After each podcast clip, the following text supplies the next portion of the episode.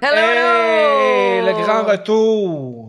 On est content de vous revoir. On revient en force. Deuxième saison de Psy Québec, le podcast, épisode numéro 16. Je suis en compagnie de... Dalí Alma. Moi, c'est Enakim. Vous pouvez toujours nous suivre sur notre chaîne YouTube Psy Québec, le podcast. Les enregistrements des interviews sont aussi disponibles sur Spotify, Google Podcast et Apple Music. On a aussi nouvellement un Patreon sur lequel vous pouvez nous suivre. Euh, on est très excités ce soir. On rencontre euh, un pionnier vraiment de la scène électronique au Québec. On le voit dans la production d'événements, dans en tant que technicien en audiovisuel dans différentes soirées, événements à Montréal euh, et au Québec. Euh, il a touché aussi la composition musicale, mais on le reconnaît surtout euh, pour ses performances en tant qu'artiste DJ. On l'a vu performer dans des événements d'envergure quand même. On parle de Woodstock en Beauce, euh, Festival Eclipse, euh, Saint-Jean-Baptiste sur les plaines, euh, au New City Gas, puis ça c'est pour en nommer que quelques-uns. Et euh, il a pu aussi partager des platines auprès de Tiesto et Infected Mushroom. Donc on accueille vraiment chaleureusement François Turcotte, mieux connu sur DJ Seven Ways. Salut! Allô. Ça va bien? Oui, toi? Super bien. Merci beaucoup de m'accueillir ce soir euh, Yes. à Montréal. J'arrive directement de, de Québec. Oui. Ouais, comment a été la route? que, euh, ça a bien été. Honnêtement, j'ai l'habitude de, de faire de la route beaucoup. euh, puis euh, ça a super bien été. On n'est pas encore l'hiver, fait que. Ouais, c'est ça. Il n'y a pas trop de neige, fait que ça a bien été. Yes. Toi, t'es natif de la ville de Québec. Yes, euh, oui, de la vieille capitale. En fait, euh, je suis euh, né en 1981, déjà rendu à 40 ans, à cinq fois en banlieue de, de Québec. Vous savez, c'est où, là, pas loin des, euh, des ponts. Euh, j'ai habité, euh, j'ai habité dans plusieurs appartements, mais euh, je fais beaucoup de cinq fois Québec, euh, centre-ville de Québec. J'ai habité là sous euh, longtemps. Euh, je suis, euh, j'ai aussi habité à Montréal en 2003-2004. Fait un petit saut à Montréal. J'étais allé étudier à l'école du show business, euh, pas trop loin. Non, pas euh, plus euh, dans le Myland, dans ce coin-là. Ouais. Puis euh, c'était en production d'événements culturels et, euh, corporatifs. Un cours à niveau collégial, c'était super le fun. Puis après ça, j'ai comme hésité. Je restais à Montréal. Euh, j'ai retourné à Québec. Finalement, je suis retourné à Québec parce que j'avais déjà plein de contacts euh, Mhm. là-bas. Ah ouais. Puis j'avais déjà commencé à faire euh, ma voix là-bas. Fait que j'ai décidé de retourner à Québec. Puis euh, c'est ça, dans le fond, euh, après ça, ça a super bien été pour, euh, pour le reste. Euh, dès le début, dans le fond, mon enfance, c'est mon père qui m'a transmis la, la passion de la musique. Fait que la petite maison à Sainte-Foy, c'est là que ça a commencé. Mon père, il était pianiste, euh, claviériste, organiste. Fait qu'il jouait au début dans des groupes de progressive rock. Fait que, tu sais, dans le genre de Genesis, euh, Jet Ok, Rattle, euh, Gentle Gi- Giant, des affaires comme ça. Fait que je me rappelle la première fois, j'avais quoi, 4 ans, euh, puis j'assistais à une répétition.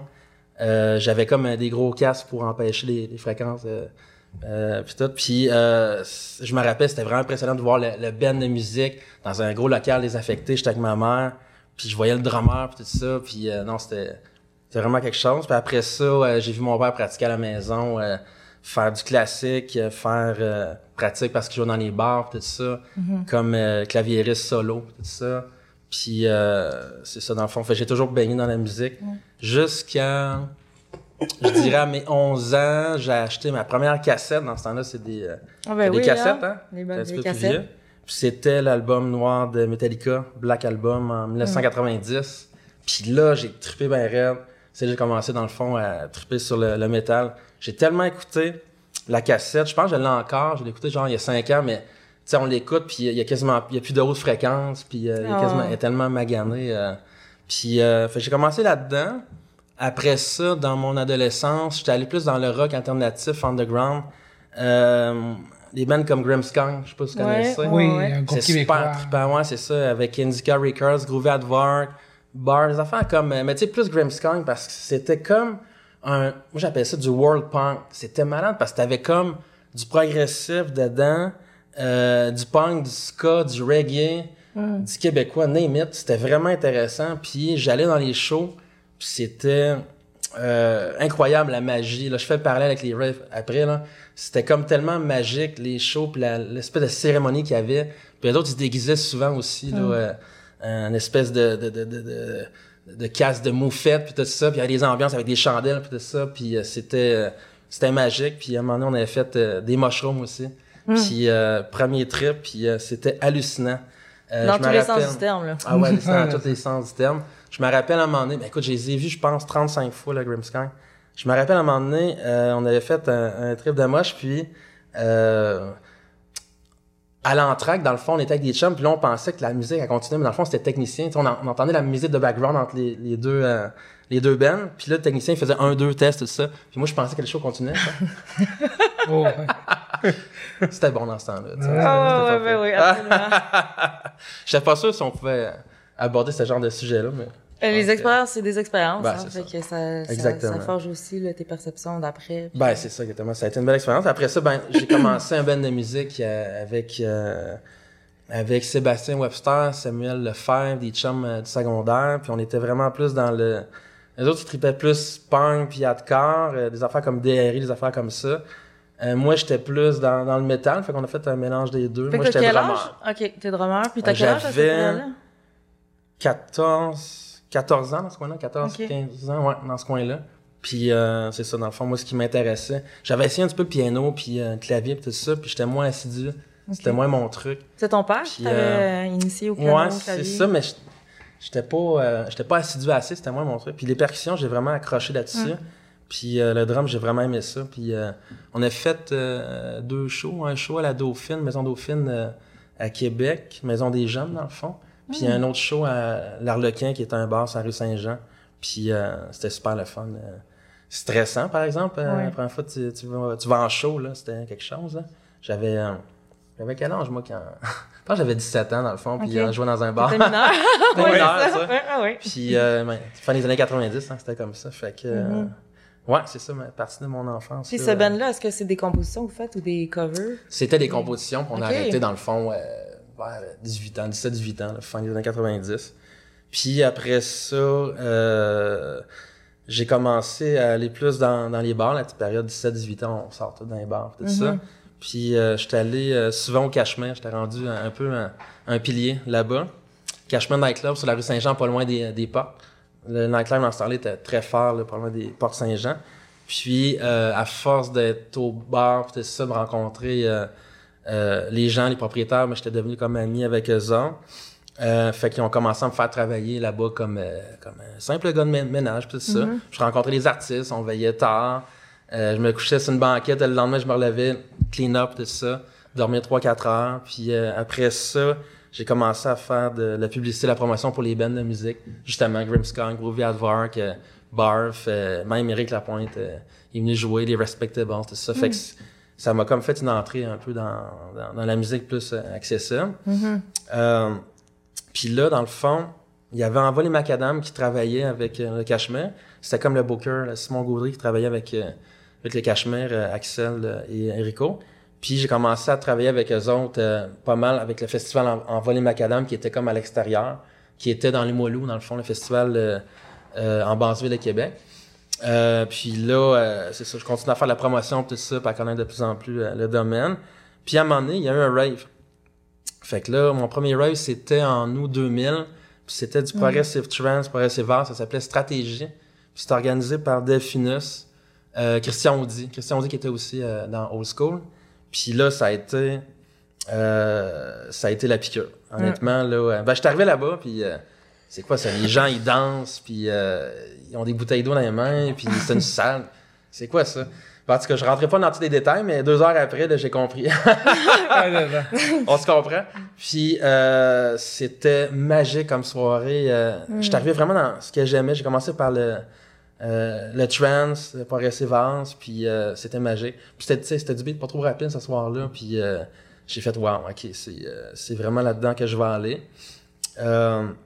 Euh, après ça, j'ai commencé à acheter des compilations. Là. Fait que, tu sais, quand tu commences, t'as pas beaucoup de, de références. J'ai commencé les compilations euh, Transplant, euh, Revolution, Revolution euh, Mike de Push, des affaires comme ça, Airwave, euh, Paul Van Dyke. Paul Van Dyke était, dans ce temps-là, qui était pas cheesy, qui était encore- bon, en 2000. Puis euh, j'ai acheté l'album Seven Ways. Ah ouais. Vous comprenez? Puis ça, cet album-là, il était fait en 96. Puis euh, le beat, c'était encore très bon. C'était du trance mélangé avec teinté psy et de prog. Puis c'était malade. En- Ma tune préférée est encore, euh, à vie, est encore là-dessus. C'est euh, Forbidden Future. Euh, Forbidden Fruit, le Forbidden Future remix. Euh, vous mettrez ça si vous voulez à la fin du podcast. Mais en tout cas, c'est vraiment excellent. Puis, euh, fait que ça vient de donner, dans le fond, mon nom de, de Ah, DJ. ok. Puis le chiffre 7, ça m'a toujours euh, suivi aussi. euh, je sais pas pourquoi. Puis, euh, j'étais rendu où, là? Euh, L'album, ouais, c'est ça. Fait que j'ai commencé, dans le fond, avec le trance, euh, le progressive house, puis un peu le go trance, Infected Mushroom, euh, à salle projection. Mais on dirait, le, le go upstairs, je- c'était comme en troisième. Fait que je l'écoutais, mais je trouvais ça un petit peu, un petit peu trop fucké. Mhm. Fait que là, j'étais allé plus dans le trance, puis dans le progress, mais vite, j'ai comme fait, ouais, le, le trance commençait à shifter de plus en plus vers les affaires commerciales, puis je commençais à moins me retrouver. Fait que là, euh, j'étais allé voir les artistes qui étaient plus dans l'underground, j'ai découvert John Double Fleming. Je sais pas si vous connaissez un peu. Un John. Double Fleming. Puis euh, Christopher Lawrence. Les autres ils étaient comme, ils appelaient ça du trance underground. Puis ça, a été mon style pendant longtemps. Fait qu'il allait chercher vraiment des tracks vraiment underground, plus progressive trance, plus dark, euh, avec, il allait mélanger l'upside aussi au travers. Fait que je me suis retrouvé là-dedans pendant des années. Puis parallèlement, dans le fond, ben ça, j'ai commencé ma carrière de DJ en euh, novembre 2001. Puis j'ai commencé à produire des événements sous le nom de Transition Production en avril euh, 2001. Ma première soirée que j'ai organisée en 2001, c'était euh, le Sommet des Amériques à Québec. Je sais pas si Oh, vous avez oui, entendu euh, parler. Un genre d'événement politique. euh, Ouais, Est-ce que ça l'avait brassé pas mal? Moi, je, ben, je savais pas à quoi m'attendre, mais tu sais, t'organises ta première soirée, puis là, ils barricadent tout le centre-ville.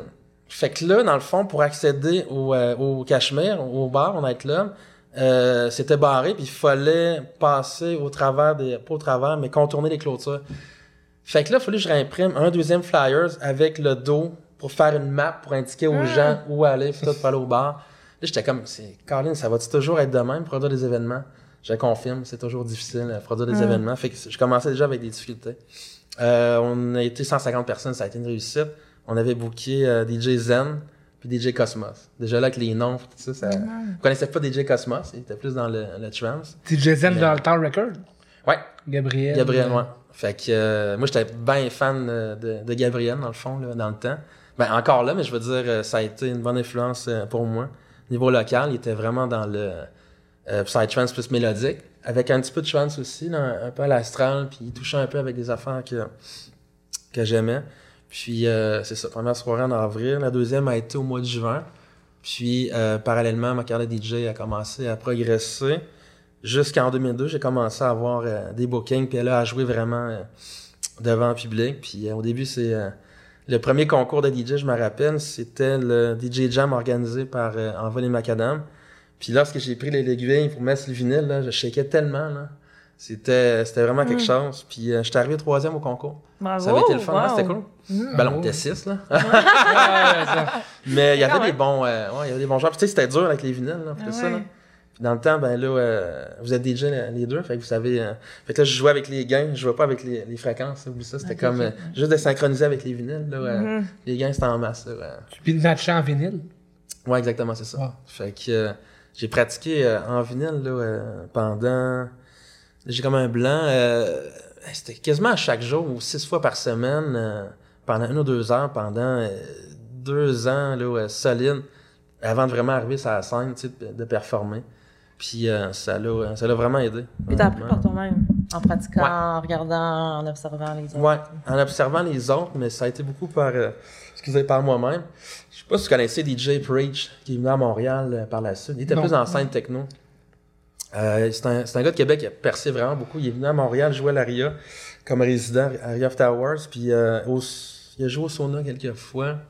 Puis après ça, il a, il a joué euh, en Europe de l'Est un petit peu partout. Euh, Il était résident, il habitait à Prague, puis il a joué un petit peu partout dans le monde. Ça, il était pas aussi connu que Mistress Barbara, mais quand même, là, ça a été un, un gros nom. Puis lui, bref, je- j'allais observer souvent au Dagobert Nightclub. Je sais pas si vous connaissez le nom Dagobert. C'est ouais, comme le, Québec, le nightclub à, à Québec. Sur la rue Saint-Jean, c'est ça? Euh, non, c'est sur la Grande Allée, dans le fond. Ouais, Euh, puis euh, là, il y avait beaucoup, beaucoup de, de, de DJ internationaux qui venaient.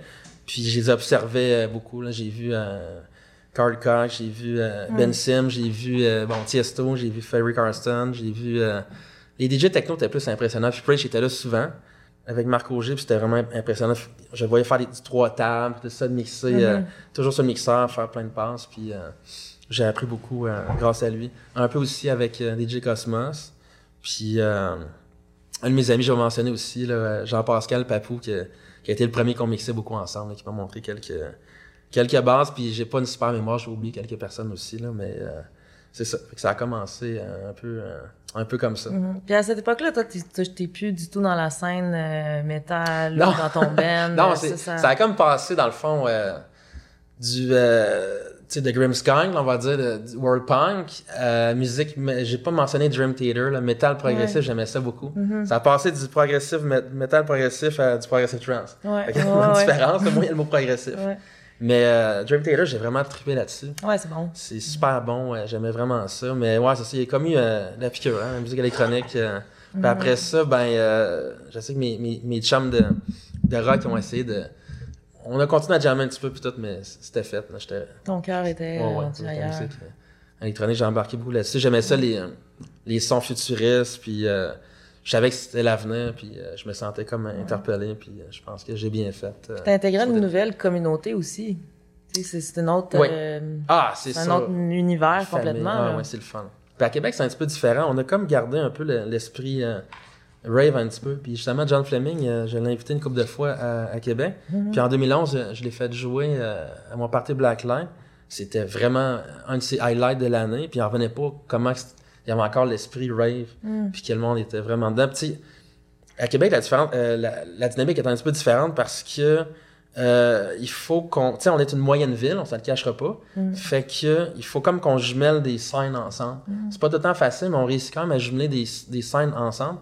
Comme exemple, mon projet Blacklight, le party d'Halloween que j'ai fait avec Simon Rabidou, mon partner de 2005 à 2016, presque à chaque année. Ben lui, dans le fond, c'était euh, la, la, scène art. Il y avait comme une salle euh, art, hardcore, euh, art dance. Puis nous autres, on avait une salle psych et trance, principalement. Puis tu avais des gens qui aimaient le art, qui découvraient le psy. Mm-hmm. des gens qui aimaient le psy, qui découvraient le art. Des affaires comme ça. Puis ça permettait d'avoir dans le salon, on faisait des parties de 1000, 1200 euh, personnes. Wow, quand même, hein? Ouais, ouais, c'est ouais. Puis euh, ça permettait d'avoir un bon bassin de population. Au lieu de diviser ça en deux, d'avoir 400-500 personnes, tu sais. Puis, euh, fait que, ouais, la dynamique à Québec est, différente aussi. Ouais. Mais c'est le fun, tout le monde. tu sais, il y a eu des conflits par le passé entre promoteurs, mais généralement, pas tout le temps, on réussit à s'entendre et à se respecter dans les dates. Puis c'est ça qui est le fun, ouais. Mm-hmm. Yes. Quand tu as commencé la scène à Québec, ça l'écrirais comment? Euh, dans les années 2000, dans le fond, j'étais beaucoup avec euh, Christian Audi. Je collaborais beaucoup euh, avec lui. fait que lui, qu'est-ce qu'il faisait? Il aimait beaucoup la. C'est qu'il faisait un main room plus hard. Fait que c'était comme mélangé. Il y avait du techno, du dans ce temps-là, du energy, il y avait du acide, des choses comme ça. Puis la deuxième salle, souvent, il y avait était. Fait que là, il y avait justement une deuxième salle un petit peu plus petite. Il y avait un 100, 200 personnes dans le deuxième. Euh, toute, toute, la, décoration était là, puis ça. Euh, fait que c'était quand même. Il y avait une scène mais était, était petite, mais était présente. Fait que t'avais Christian qui en faisait avec Old School et Delphinus. Euh, moi, j'en faisais au travers de mes événements, j'en bouquais la moitié de mes time slots. Il y avait Dragon's Dream, c'est quoi déjà? Freak Patrol qui en faisait. Puis il y avait une couple de promoteurs qui faisait, mais c'était comme un bassin de 200-300 personnes qui, euh, qui étaient là. Fait que, puis ça a commencé à grossir. Dans les Blacklight, on en a mis de plus en plus. Puis euh, à partir de 2010-2011, moi j'ai fait un chiffre. J'ai vu que la scène agrandissait, puis la scène Trance a, a, tombé à Québec. Fait que là, moi j'ai fait un chiffre. Euh, personnellement comme DJ, puis j'étais allé plus vers le Psy. Au début, j'étais pas sûr. J'étais comme, je vais vraiment aimer ça? Personnellement, comme point de vue DJ. Puis finalement, après euh, un an, je me suis rendu compte que j'aimais encore plus ça, le, psy. Puis euh, j'ai décidé de faire d'en mettre de plus en plus. Puis ça a comme fait grandir la, scène dans les années 2010. Puis euh, je dirais dans la scène underground à, Québec, ce qui pogne beaucoup, ce qui est populaire, ben pas populaire, c'est pas un bon terme, mais ce que les gens aiment, c'est le psy trance, le hardcore, la scène art, art dance, euh, je dirais le, techno aussi, le monde aime ça parce que ça va comme aller chercher toutes les tranches d'âge un peu. Mm-hmm. Euh, il y a une bonne scène des passes aussi, des gars comme euh, André puis Will Andrews qui ont fait un bon travail là-dessus. Puis une petite scène drum and bass aussi. Puis le reste, ben c'est plus commercial, EDM, des affaires comme ça. Mais non, on est, on est, bien à Québec pour ça. C'est quand même assez, présent. Ouais. Mm. Donc en 2011, tu as fait le switch vers la Ouais, dans 2010-2011, ouais, c'était euh, l'événement Triskel, euh, je me rappelle. C'est organisé par Sébastien Gaumont. Oui. Vous connaissez? Psylo Production à Ouais, l'époque. euh, c'est ça, c'était Psylo Production. Ouais, exact. Puis euh, j'ai fait un switch à ce moment-là, puis là, j'ai vu une réaction, là, ça, ça a vraiment super bien embarqué. Puis euh, j'étais allé là-dedans, puis euh, j'allais explorer ce côté-là. Euh, Arachnafabob m'a aidé, vous connaissez euh, Nicolas, euh, DJ Arachnafabob, un peu? Ah oui, oui, oui. Ouais. Le grand, euh, super sympathique. fait que lui m'a aidé, il m'a donné des bases. Il y a aussi DJ Pixie aussi en 2005-2006 qui m'a aidé aussi à, à me faire connaître des artistes comme euh, Wheezy Noise. Dans le temps, j'aimais beaucoup Wheezy Noise. Euh, puis euh, c'est ça, de fil en aiguille, euh, j'ai accroché beaucoup à ces artistes comme euh, Electric Universe. Electric Universe euh, parce que tu as des sons électriques, mais background du métal, tout ça. Euh, Mad Max, Mad Max qu'on a invité à Québec. euh, euh, moi, j'allais invité en 2016, Mad Max, puis euh, euh, Arachnafabob l'a invité aussi en 2012, je crois.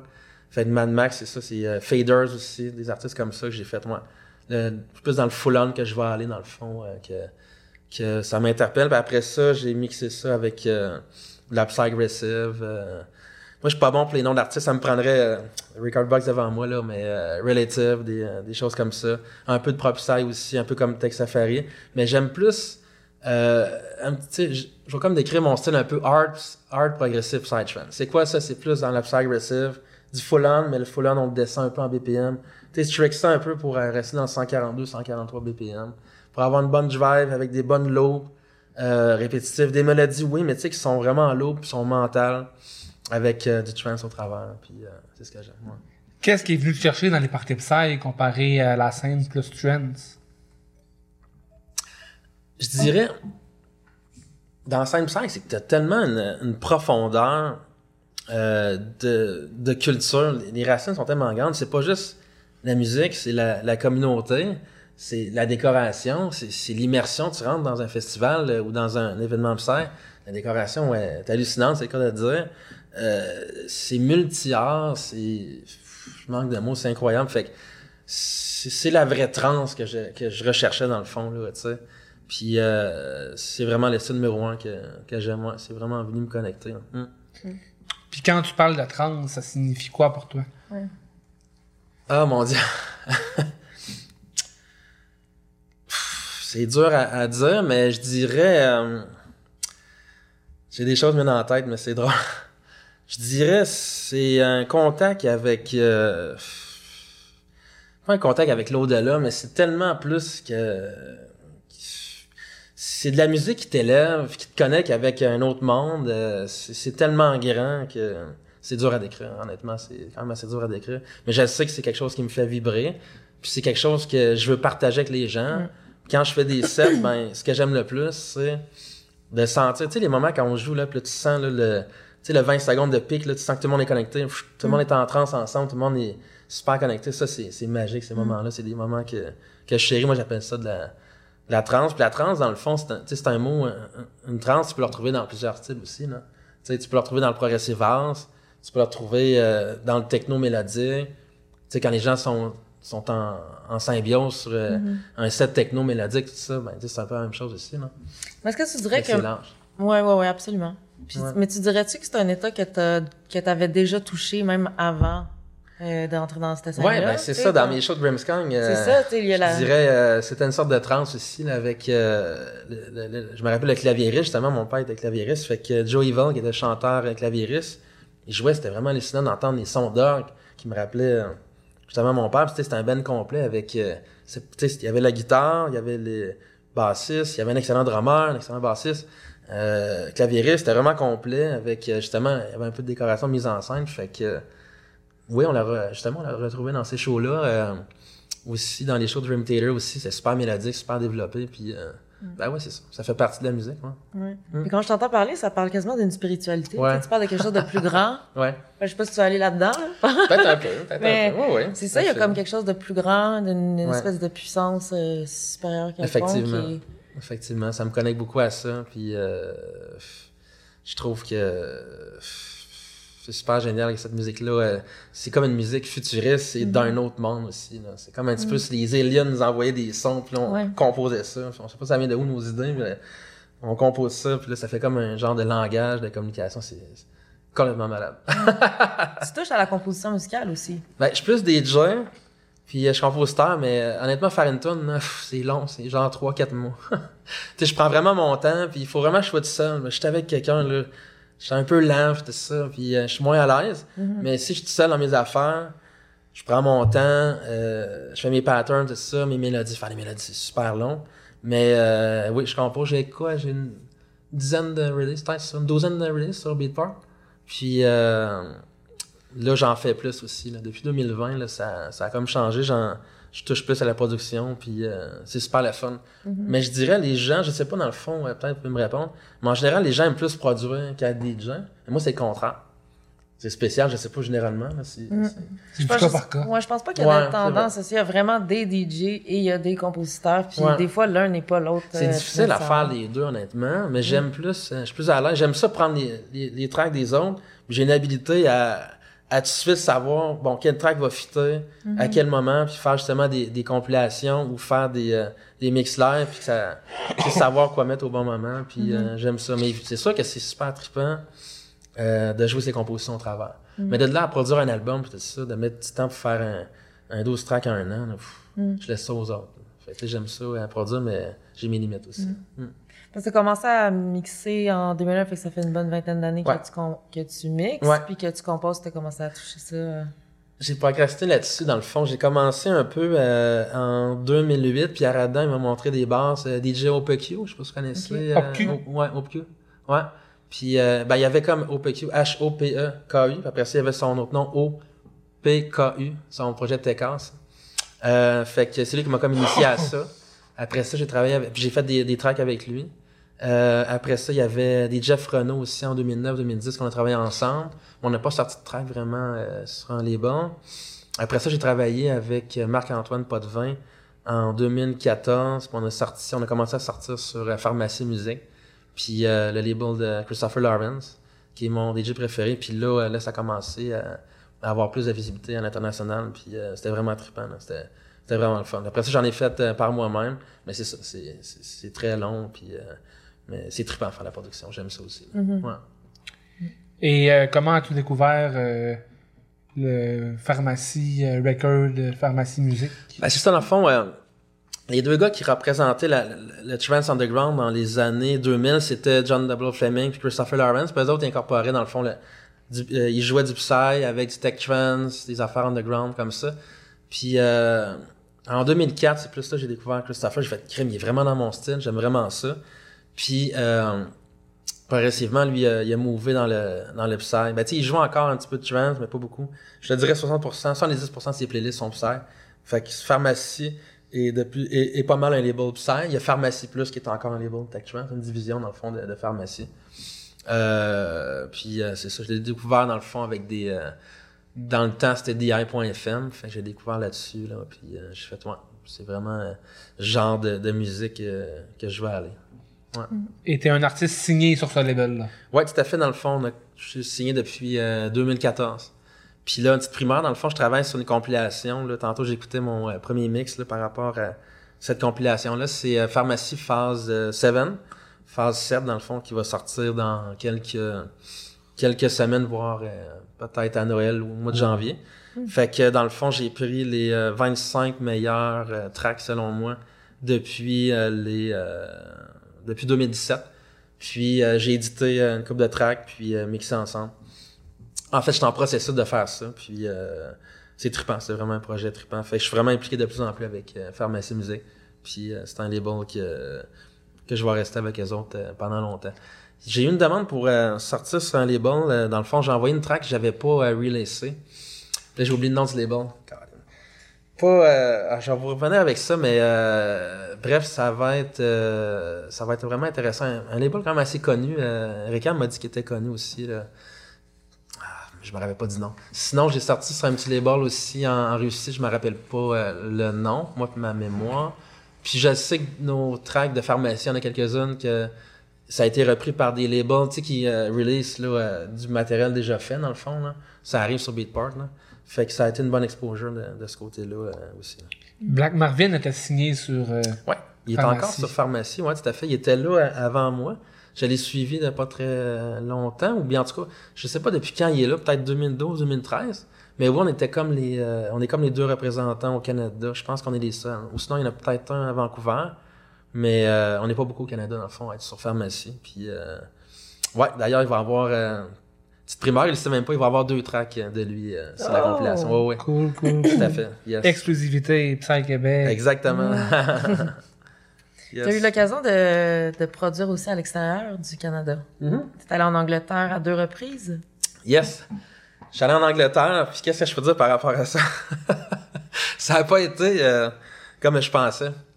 Ah, c'est pas grave, ils vont, ils vont pas écouter là-bas, fait que ça dérange pas. Mais euh, je vais comme le résumer un peu.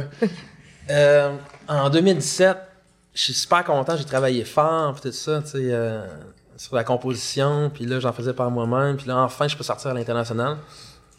Là, je vais faire attention à ce que je vais dire aussi. Mais je suis arrivé là-bas, puis moi, en pensant à aller en Europe, je me suis dit, bon, là, ça va être super bien organisé, ça va être A1, euh, tu sais, c'est vraiment la réalisation d'un rêve. Euh, je suis arrivé là-bas, puis, euh, comment dire, être... j'arrive dans une place, puis la salle est quand même assez petite, le système de son est pourri, l'éclairage, c'est un laser, il n'y a pas de boucan. Euh, Il y a un autre DJ qui vient de, de Wales, qui est au sud-ouest d'Angleterre, un DJ trance, puis euh, lui aussi est comme déçu qu'il n'y ait personne. Bref, euh, on était 25 personnes, j'étais comme. Je fais que c'est pas grave, je fais mon set, tout, c'est super le fun. Après ça, on a fait un super beau after party, c'était super génial. J'étais allé avec ma blonde aussi, c'était un super beau voyage, c'était super trippant. Mais euh, j'ai fait des belles rencontres là-bas, mais j'étais déçu. Les attentes étaient hautes. ça.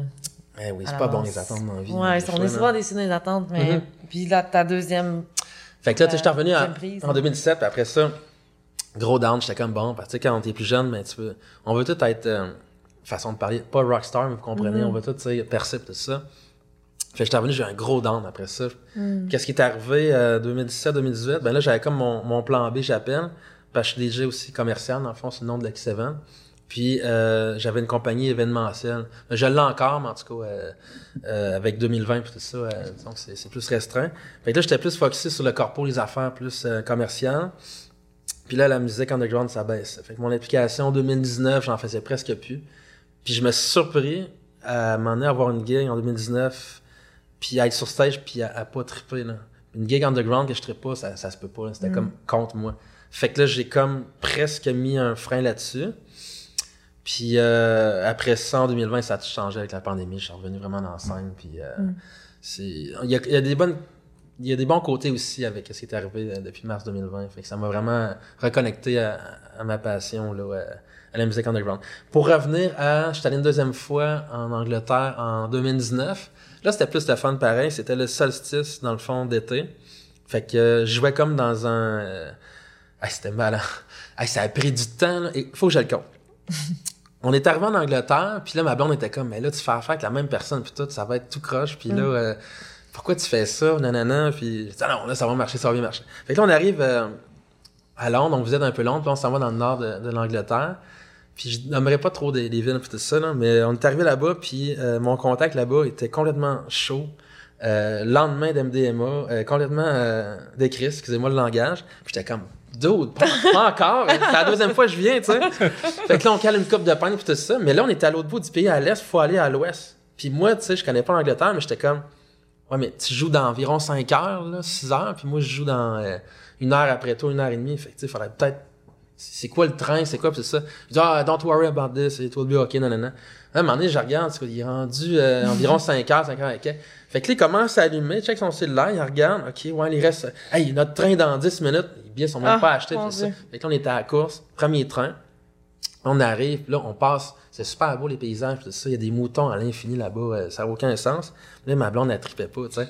On arrive, genre, notre gare, puis là, on sort du premier train, c'est ça, puis là, il cherchait l'autre train, puis il était perdu, puis tout ça. J'étais comme, où est-ce qu'on s'en va, tu sais? En affaire n'importe quoi, on prend l'autre train, puis là, on arrive à une place, on se fait déposer, c'est même pas une gare, là, une petite station, il y a rien. Oh, Il y a all, il y a rien, puis tout, on est perdu, tu sais, puis euh, on a pas, on a un peu d'eau, on a rien à manger, puis tout ça. Puis là, il dit, non, pas de problème, puis tout ça, il appelle un taxi. Il n'y a pas de taxi qui va venir là. Il y a un taxi qui se pointe au travers des collines, puis tout, qui nous ramasse. On passe par un petit village, on se ramasse un petit peu de bouffe, c'est ça, puis on arrive sur un, un étang, pas un étang, mais une petite ferme, tout ça, vraiment perdu. Euh, c'est des collines. Puis on était comme, bon, on est arrivé au party, on voit des gens, ok, c'est plus chill. Là, on est, euh, on est 75, 80, là, cool, il y a plus de monde, tu sais. Fait que là, je reconnaissais la, la vibe safe, tout ça. Fait que là, euh, les fait son set dans la deuxième euh, scène, puis euh, c'est super bon sa musique, c'est super cool. On est une quinzaine, c'est comme une espèce de gros dôme, tout ça, c'est super cool. Fait que là, je dis, euh, mon chumé qui, qui s'occupe de moi, je dis bon, mais je vais aller me préparer tout ça pour mon set. Il dit ouais, ouais, je vais aller te rejoindre. Finalement, j'a- j'arrive à, à la place en dedans, c'est du gros dark sci tout, vraiment intense. Puis euh, moi, je joue après, mais tu sais, je- fit un peu moins, tu sais. Puis là, j'arrive pour dire au DJ, j'ai dit ben, euh, je suis supposé embarquer dans une demi-heure. Puis là, il me dit ah, l'horaire est tout chambardé, là, tu joues dans deux heures et demie. Fait que là, j'étais comme, bon, euh, c'est, ok, c'est, c'est plate, mais tu sais, il est pas mieux s'occuper de moi, rien, tu sais. Puis là, finalement, il arrive, puis il dit, comment ça, t'es pas en train de jouer? J'ai dit, ben, c'est pas à moi à, faire ça, tu sais. Là, finalement, Jean, Jean, ben, il parle au DJ, là, le DJ Stars, Jean Ban. Là, ça a levé. C'était super le fun, c'était vraiment trippant. On n'a pas pu prendre de vidéos ou de photos parce qu'il faisait, c'était vraiment plus underground, il y avait un peu de lumière, c'est ça. Mais c'était trippant. On a fait, euh, on a fait élever ça, puis euh, tu sais, j'a- j'avais comme un mixeur, je voyais rien, genre, j'avais comme euh, la lumière de mon cellulaire qui regardait un petit peu les, les boutons, je, je m'éclairais un peu pour savoir comment mixer, ouais. là, tu sais, c'était vraiment underground.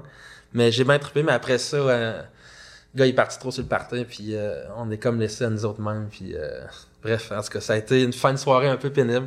Fait que ça a été, bref, je l'avoue, là, je, je l'ai dit, ça a été deux, deux expériences un peu décevantes, mais c'est pas grave. Des expériences, il n'y en a pas des mauvaises, hein. Ouais, non, c'est ça. Est-ce que les billets d'avion sont payés, etc.?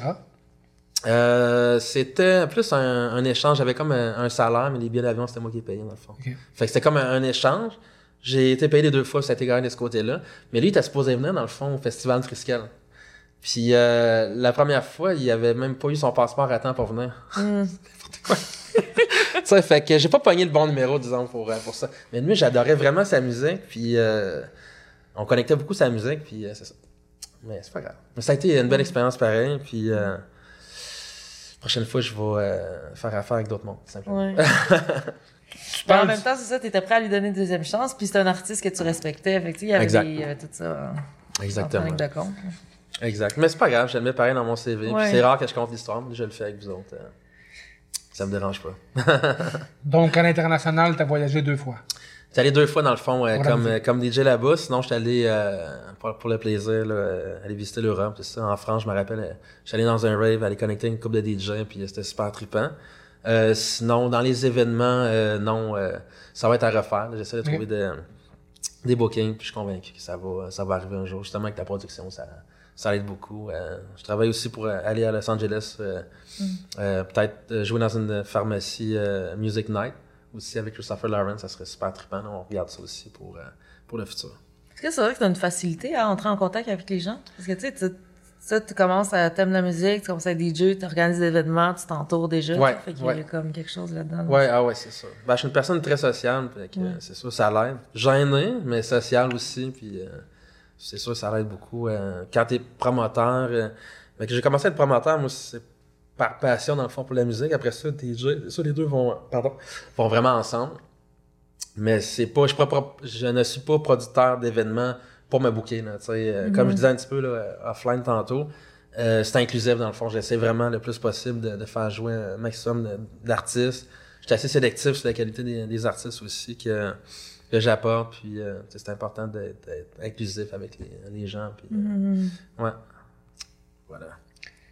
Tu as parlé du festival Triskel. Mhm.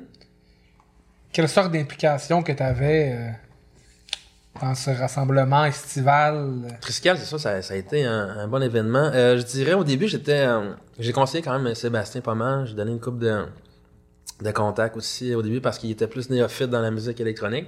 Lui, il aime beaucoup. Là, il, avait, il, a, il a amené le côté folk aussi. Là, euh, Puis ben de musique euh, dans la scène électronique. Je trouvais ça vraiment intéressant. Euh, fait que conseiller, évidemment DJ, j'ai joué souvent à Triscal. Euh, après ça, la technique aussi. Donc son, éclairage, euh, l'équipement DJ. Euh, la promotion aussi, j'en ai fait beaucoup. Là. Je me rappelle, pas si longtemps, une couple d'années, je faisais encore des deux, trois shots de, de postering, comme on dit, là, aller, aller mettre des, des posters un peu partout, faire la promotion.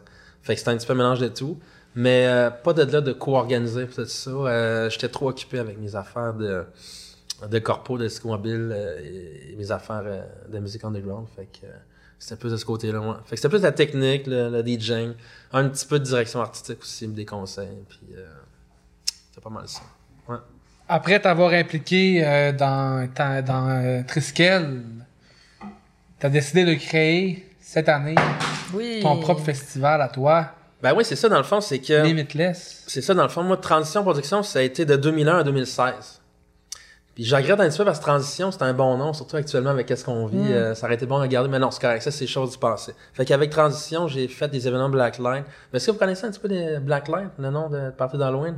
C'est moins connu un peu à Montréal, mais ça a Mm. Ouais. été connu beaucoup à, à Québec.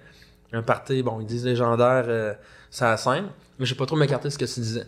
Euh, j'ai arrêté ça en 2016. Après ça, là, on disait qu'en 2018-2019, j'étais moins un peu sur la scène.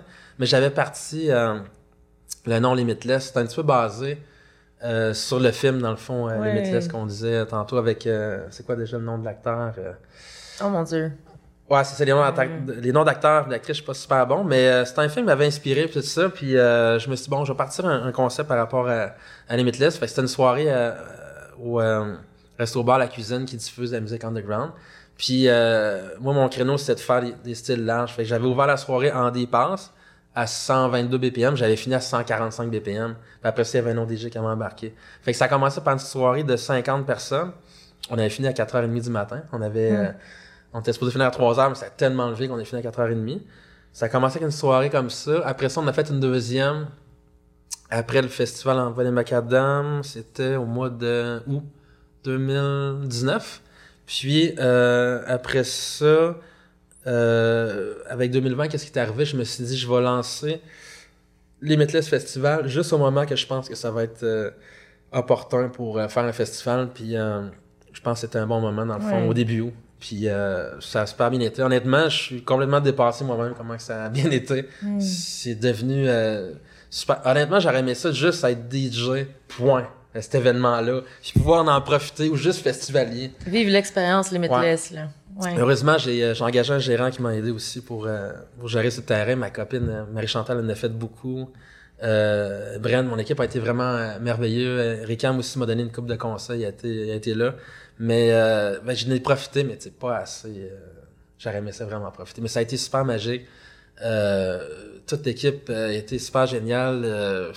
Tout s'est imbriqué l'un dans l'autre. Mais c'est ça, ça faisait 20 ans que j'organisais des événements, des raves, des euh, mais festivals, non, c'était la première fois, puis c'est pas la, la même game.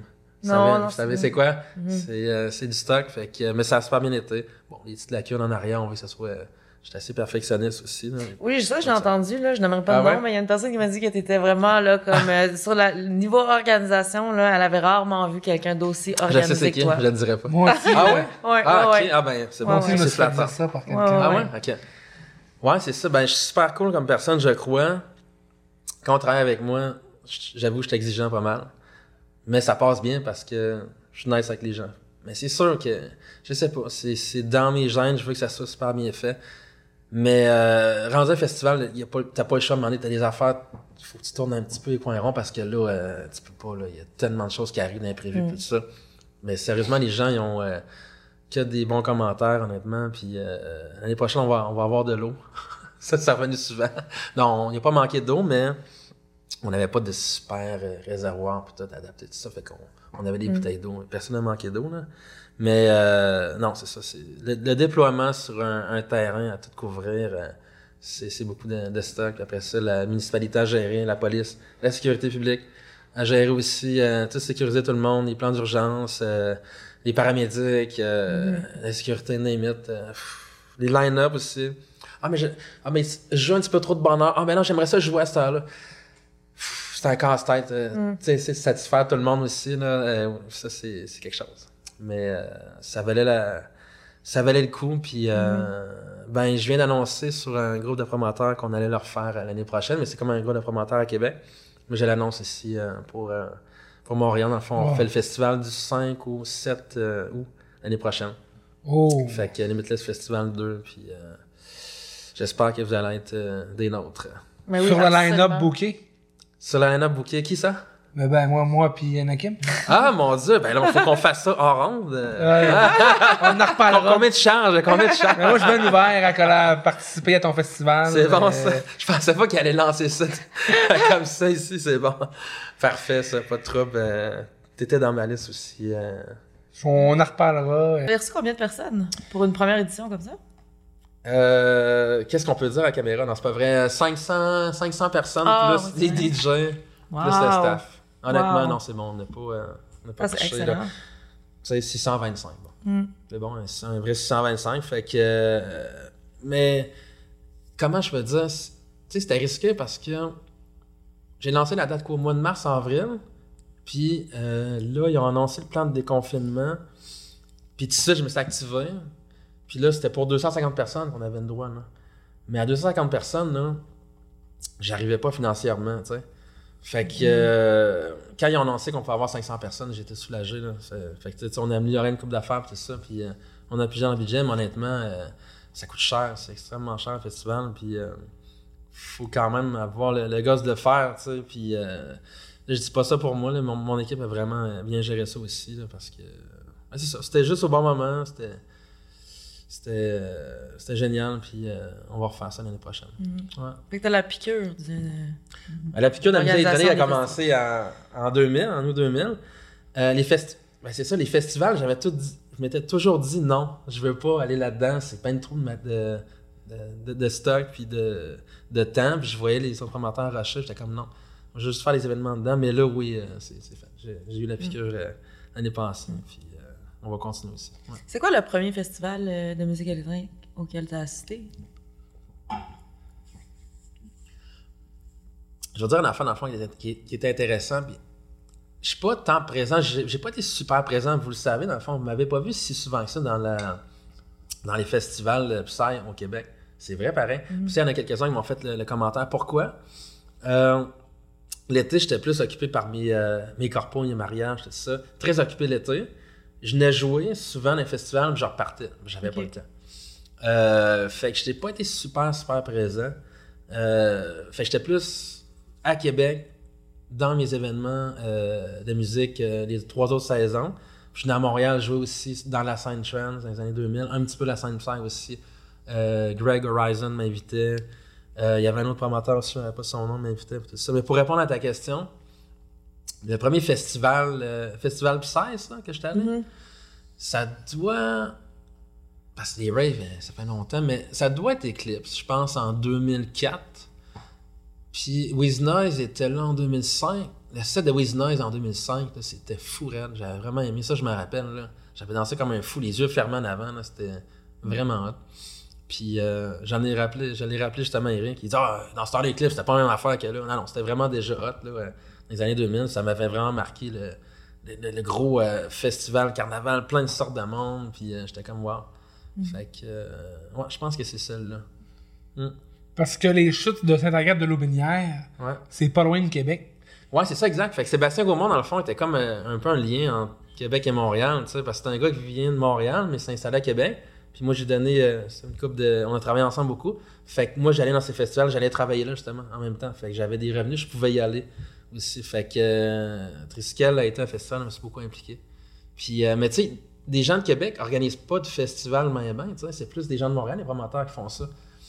Euh, tu sais, mettons les, des joueurs importants là, à Québec, il y a Max Glitch qui a, qui a organisé des petits parties euh, extérieurs, mais Synergia faisait des, des bonnes soirées à l'intérieur, de 150 personnes, mais il organisait pas de, de festival. Fait qu'il y a personne vraiment de Québec qui organisait des festivals. Ben, ou Chillwood, c'est des petits parties extérieurs. À part eux autres, c'est ça. Mais Chillwood, c'est comme un concept à part. Hein. Chillwood, là, puis JP le sait, là, je, je le connais, fait que, ils peuvent lancer là, un party quatre jours avant. Il n'y a personne qui fait ça. Là. Quatre jours avant, ils lancent un party, ils montent ça avec leur stock, puis euh, ils, ont, ils peuvent avoir 100 personnes. C'est comme à part. Moi, j'appelle ça de la mobile underground. C'est comme complètement à part. Mais oui, ils sont là, eux autres aussi.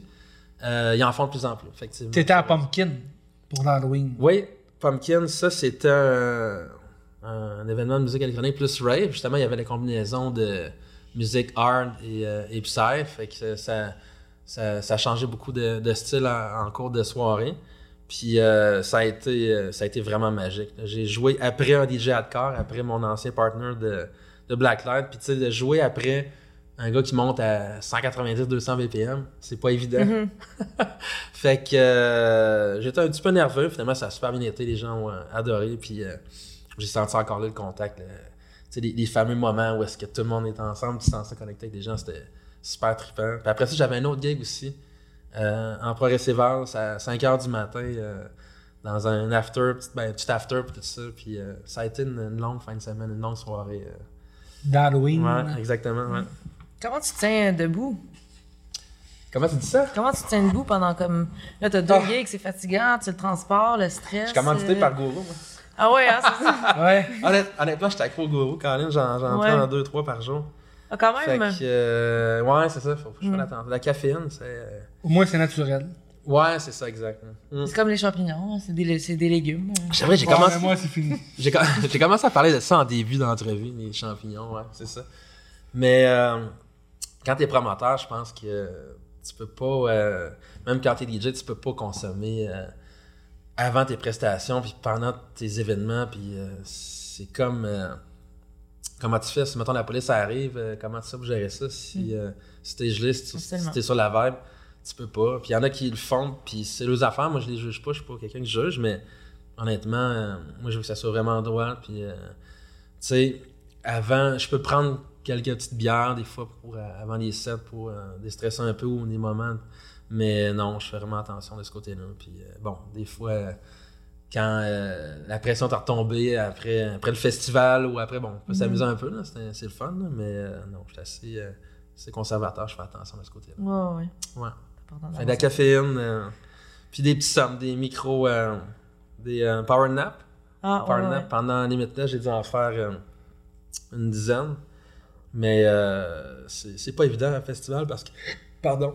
En plus, quand tu vieillis, là, euh, je suis rendu à 40, c'est que tu peux pas dormir tout le temps. Fait que là, euh, Dans quel sens, dormir? tu peux pas. Euh, t'as moins, t'es moins capable de dormir. Si maintenant, donné, t'es fatigué en plein jour, tu essaies de dormir 2-3 heures, ça marche pas. Tu veux juste dormir un 20 minutes, après ça, tu te réveilles. Mm. faut- Fait que t'accumules la fatigue, tout ça, puis t'arrives à la fin de ton festival, t'es complètement brûlé. C'est pas. euh, c'est pas évident, mais tu sais, si on parle, pensez aux DJ internationaux là, qui, qui se sont rendus à 50, puis ça, ils le font encore, puis euh, tu sais, ils ont des gigs, puis les, les jet lags, ça tue. Mhm, Mad Max, on en a mhm. parlé Ah, beaucoup. ouais, là. ouais, ouais, ouais. Les jet lags, à un moment donné, tu vires fou avec ça, puis euh, c'est- pas évident, mais c'est part of the game, hein, ça fait partie de, de la, de la game, puis euh, souvent, je suis allé voir mes parents justement le dimanche, euh, parce que c'était le moment où est-ce qu'il y avait du temps, puis moi aussi, complètement fatigué, puis tout ça. Salut papa, salut maman. T'es encore fatigué? Ouais, c'est, ma vie, tu sais. Puis là, ben, la misère d'avoir des, des discussions, puis tout, tellement t'es brûlé, mais au moins, tu t'es voix, là, mais euh, c'est ça, ça fait partie de, fait partie de la vie. là. Il y a plusieurs DJ d'ailleurs qui s'en, plaignent, tout ça. là. Les aéroports, les jet lags, puis Ouais. tout ça. là. Ouf, ça doit pas être évident. Là. Fait que je me dis, euh, ça fait partie, ouais. Tu viens de parler de tes parents. Est-ce qu'ils ils t'ont déjà vu performer ou ils, sont, ils ont déjà Ouais, ils sont venus, euh, ils sont venus au concours des DJ en 2000, euh, 2003. Ils sont venus à l'Impérial aussi euh, en 2005. C'était une belle salle de spectacle sur la rue Saint-Joseph. J'avais joué, euh, on avait invité Analogue Poussy. Je sais pas si vous connaissez Analogue Poussy. C'est des old school. euh, Non? Non? T'es donc bien jeune, Caroline. Mais Eux autres- 88, là? 88, ah. 87. 87. que- Euh, ben, les autres, ils étaient plus actifs dans les années 90, 2000. Puis, euh, c'est ça, bref, euh, ils sont venus me voir là. Ils sont venus aussi à un autre festival, euh, un autre party que j'organisais, Vision, aussi. Mais il y a comme un décalage, hein. Je sais pas pour, pour vous. Euh, tout on part avant les événements, c'est cool. Oui. Mais, euh, tu sais, les autres, Yeah, peu plus dans le, le rock, euh, tu sais, le rock progressif, des affaires comme ça. Fait que la musique électronique, il- c'était comme un petit peu too much pour eux autres. Ils comprenaient, mais ils étaient comme, c'est tombé répétitif, c'est quoi? Ça? Mm. Ils comprenaient un peu, là, mais ils étaient moins attirés, moins à l'aise à venir dans, dans les soirées. Est-ce que tu as des frères et des sœurs? Ah, c'est un sujet que je peux pas parler ici. J'ai un frère, mais euh, complètement à l'opposé. euh. C'est dommage. J'ai oublié de vous avertir offline, mais malheureusement, Ah ouais. on peut pas en parler. Ouais, des fois, la famille, hein, C'est c'est... c'est pas tout le temps évident. là. Ouais, c'est ça. Ouais. Euh, tu, tu fais aussi des, G- des gigs de DJ euh, corporatifs. Comment que tu Quand- surfes la vague dans ce domaine? quand j'ai commencé en 2007, euh, j'étais comme, je vends-tu mon âme au diable, moi, là, en faisant Mm. ça, là, tu sais? Comme sous Lucky Seven? Ouais, vois, ben en fait, mon nom de Lucky Seven il est arrivé juste en 2018, mais dans le fond, il, il aurait dû arriver en 2007. ça. J'avais pas de nom de DJ, puis des fois, des fois, j'ai présenté le nom de Seven Ways, puis il y a du monde qui ne comprenait pas. puis tout ça, tout cas. Bref, quand j'ai décidé d'aller dans cette branche-là, au début, j'étais vraiment pas sûr. J'étais comme, ah non, je, je m'en vais dans, et puis dans le système. Ben, j'ai toujours été travailleur autonome. J'ai eu une job, une vraie job dans ma vie, puis c'est tout. Là. Toujours débrouillé par moi-même. Puis là, arrivé au milieu des années 2000, euh, c'est arrivé des parties étaient moins rentables un peu, puis tout ça. Puis un moment donné, ben, besoin d'argent pour vivre, tout ça. Fait que là, mon ami Eric Thibault, dans le fond, euh, DJ Rec, avec qui j'ai performé souvent comme DJ dans Sound Underground, ben, il a dit, euh, il a comme suggéré qu'on pouvait partir une disco mobile, tout ça. Là, j'étais pas sûr. Mais finalement, j'ai été, euh, ça m'a pris peut-être un an, puis deux ans environ, puis j'ai vraiment, j'ai aimé ça sérieusement. Pas autant que la musique underground, mais ça m'a comme fait euh, donner plus de skills dans le DJing, comment lire rapidement une piste de danse, comment changer Mm. rapidement de track. Hey, c'est pas des jokes, là. Une ambiance là, dans un party corpo, un mariage, là, ça, ça change tellement vite, faut tellement que tu t'ajustes, tout ça. Puis la technique de mixage, faut que tu te dépêches, tout ça. Puis euh, euh, ça m'a fait apprendre beaucoup de choses, euh, honnêtement. Puis euh, il y avait le côté de l'animation que j'ai fait. Je sais pas comment j'ai fait pour faire ça. Pendant 10 ans, j'ai animé. j'ai été MC aussi dans les soirées. Puis en 2020, j'ai décidé de laisser faire ça. C'est moins, moins ma partie, c'est moins moi. Mais j'en fais encore, dans le fond. Je fais. Là, les corpos, c'est un petit peu plus tranquille. Mais je joue encore dans les restos-bars, Shaker, Archibald à, à Québec. Puis j'aime encore ça. Oh ouais, c'est, je suis vraiment un DJ dans, dans l'âme, puis euh, ça va toujours rester. Puis euh, ça fait 20 ans que je mixe, j'en apprends encore. Honnêtement, je vais en Mhm. apprendre tout le temps. Les DJ qui disent qu'ils, n'ont, euh, qu'ils ont fait le tour puis qu'ils n'ont rien à apprendre, euh, des, des, rendus à un moment donné, un certain nombre d'années, c'est pas, c'est pas vrai. Exemple, mettons, je suis pas un, un gars de scratch, là, mettons, comme pour le hip-hop. Je connais pas ces côtés-là. là. Je fais des petites affaires de technique, il y a tellement de choses à apprendre. J'ai encore des techniques de mix. Des fois, je me, je me surprends moi-même à essayer des affaires avec des films, tout ça, de mixer à l'envers, plein d'affaires. Puis je sais pas, je trippe, puis euh, j'aime bien ça. Puis euh, le corpo, euh, le côté euh, accessible, Lucky Seven, avec le côté underground, fait que euh, je peux vivre de la musique, puis continuer là-dedans. Mm. Tu dirais que tu pratiques combien d'heures semaine? Ben, dans le fond, mettons, exemple, j'ai euh, mettons, j'ai une compilation là, à monter. Là, tu sais, je vais comme passer. C'est pas un bon exemple. Mettons, exemple, pour Pumpkin, monter mon set, le pratiquer, essayer des tracks, tout ça. euh, Peut-être que j'ai mis une quinzaine d'heures, je sais pas environ. Tu sais, une quinzaine d'heures environ par, euh, par set. Euh, mon- avant, j'avais un podcast aussi mensuel. Ça me prenait une vingtaine d'heures de tout choisir les tracks, de monter l'ordre, de faire des tests, de, de mixer, de faire l'émission, tout ça. Je prends ça à cœur. Si j'avais une job normale là, de 9 à 5, euh, je sais pas ce que je- avec une famille, je sais pas ce que je trouverais le temps. là. Mais euh, c'est ça, je prends ça vraiment à cœur. Puis tout ça. Puis oui, je vais avoir un- pas mal une direction, puis un setlist que je vais jouer, mais là-dedans, selon ce que je vois, là, je vais Ouais, pas me changer les tracks. là. C'est sûr, selon l'ambiance. Mais euh, tu sais, j'en ai vu. euh, moi, je, je me suis déjà surpris à m'en être moins préparé parce que j'étais trop rush dans le temps. Puis les gens s'en ont pas trop rendu compte, mais je me suis rendu compte que c'était. euh, tu sais, j'étais moins préparé, puis il y avait moins d'impact sur la danse. Je pense que c'est important que, de bien se préparer, même si ça fait 20 ans que tu mixes, puis il faut que tu connaisses tes tracks. Tu sais, dans l'upsize, souvent, t'as as des tracks, t'as des attrapes, là, ils sont pas tous setés sur des 64 ou 128 ans. Des fois, ils mettent un 32, des fois, ils mettent un 16 qui coupe, ou un 8 temps, sans trop en- entrer dans la technique. Ben, si tu le sais pas, ben là, euh, sais, euh, tu peux te faire avoir, puis tout ça, puis les punchs arrivent pas au même, même moment, puis tout ça. Faut que tu connaisses tes affaires, puis ça, ça, ça se travaille, dans le fond. Ouais. Puis pour revenir à Lucky Seven, finalement, tu t'es demandé est-ce que je suis en train de vendre mon nom, mais Ah. tu finalement, t'as, t'as trouvé ton compte aussi un peu, malgré tout.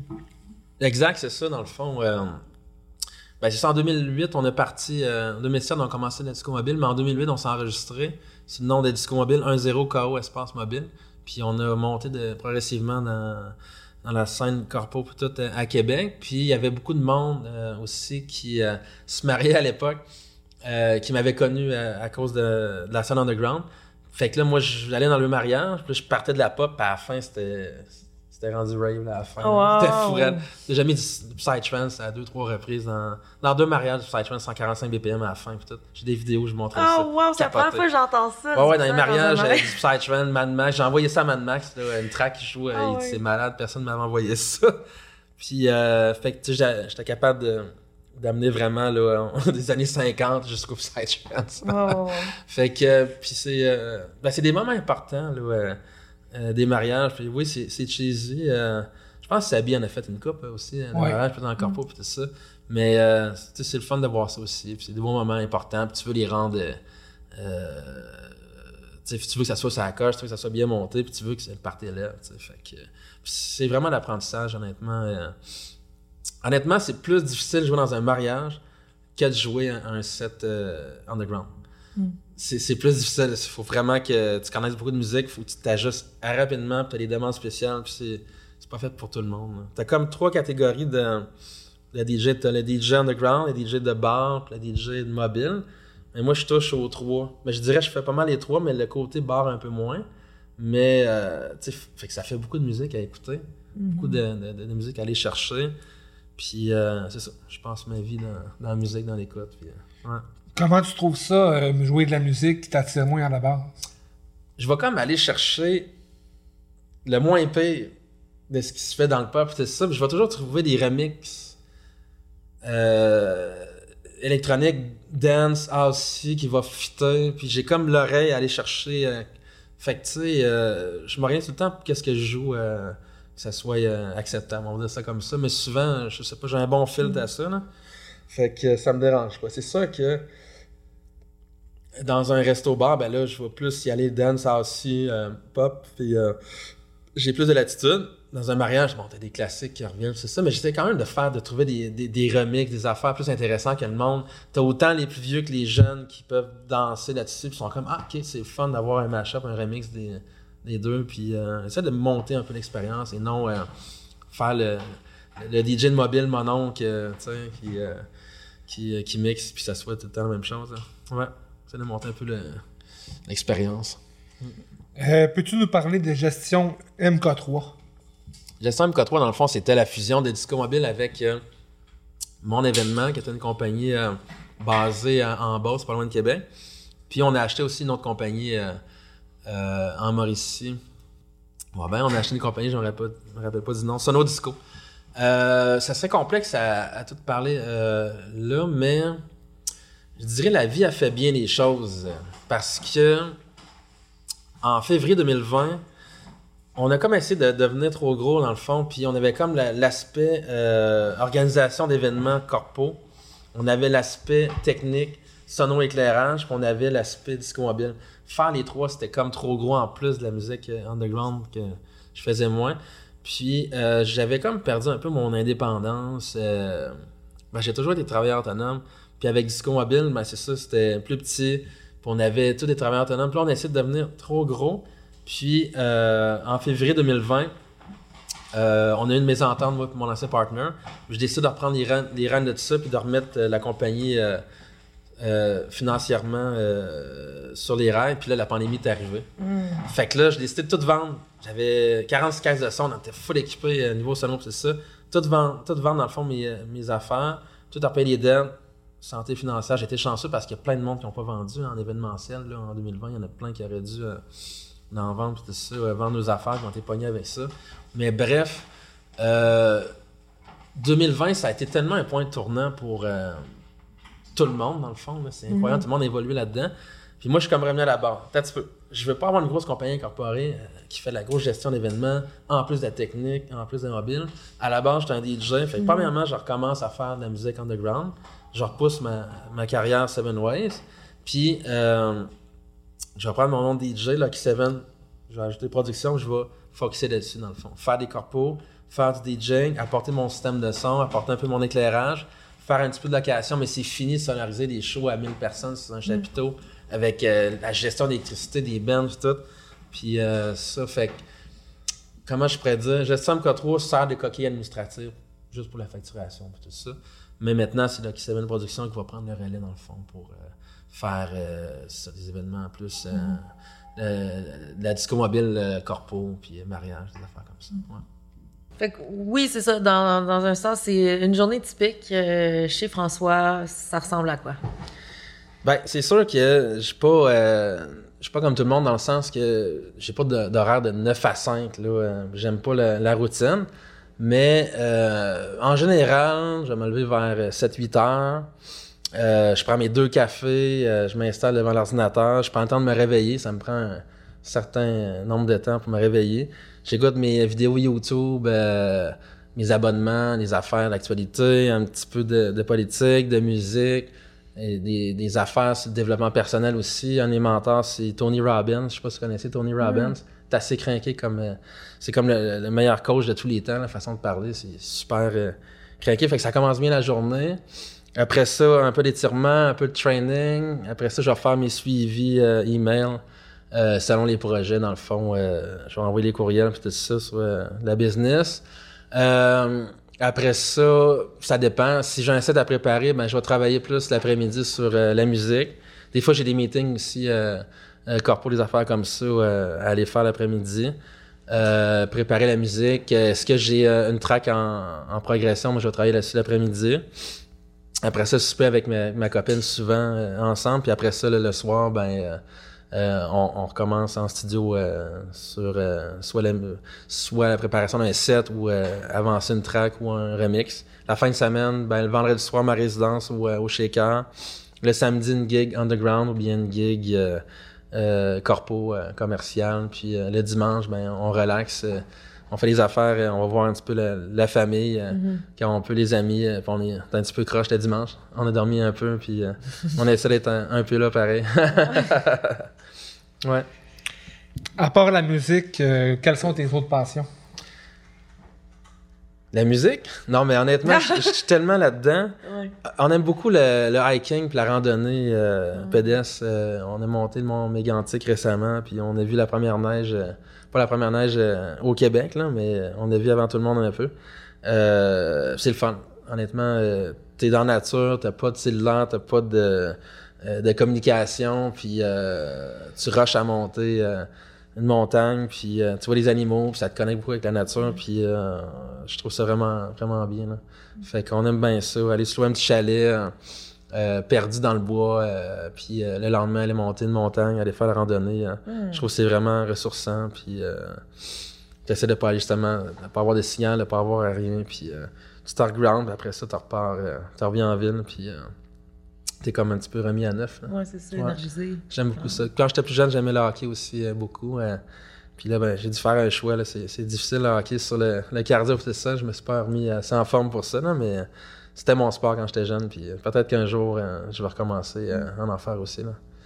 Sinon, ouais, je suis pas mal focusé musique, hein, je dois l'avouer. Euh, Sinon, ben, je suis un gars super social. J'aime ça, euh, parler de, de tout et de rien avec euh, tout le monde. Euh, la philosophie, j'aime ça. euh, la psychologie, beaucoup de philosophie, psychologie. Puis euh, je pense que c'est pas mal, euh, pas mal ça. Ouais. Euh, Tu joues pas au hockey, mais est-ce que tu écoutes le hockey à TV? Ben, c'est sûr, euh, quand j'ai vu le Canadien arriver en finale de la Coupe Stanley, pis ça, j'ai suivi pas mal l'année passée. Euh, mais sinon, euh, je l'écoute moins qu'avant. J'écoutais beaucoup. euh, Est-ce que tu connais le hockey? Est-ce que tu connais, connaissais un petit peu le hockey? Pas non? ben, ben. Pas tant? Non, non plus.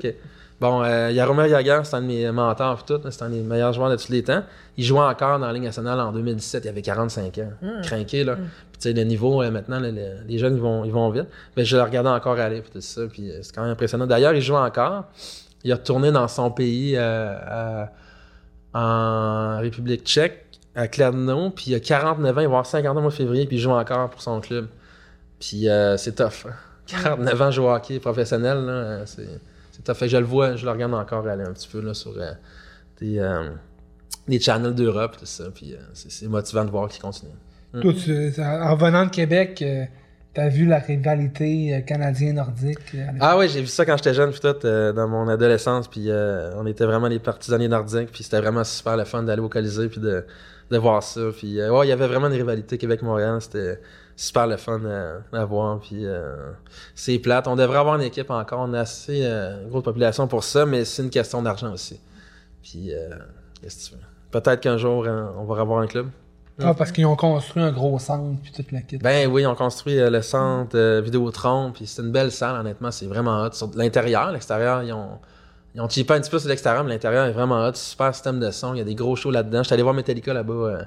Metallica, ils trip à venir à Québec. Hein. On est vraiment une ville de métal. Puis euh, c'était vraiment hot de les voir. J'étais juste à côté des autres. Mettons, la, fenêtre ici, là, il était là. C'était bien au complet.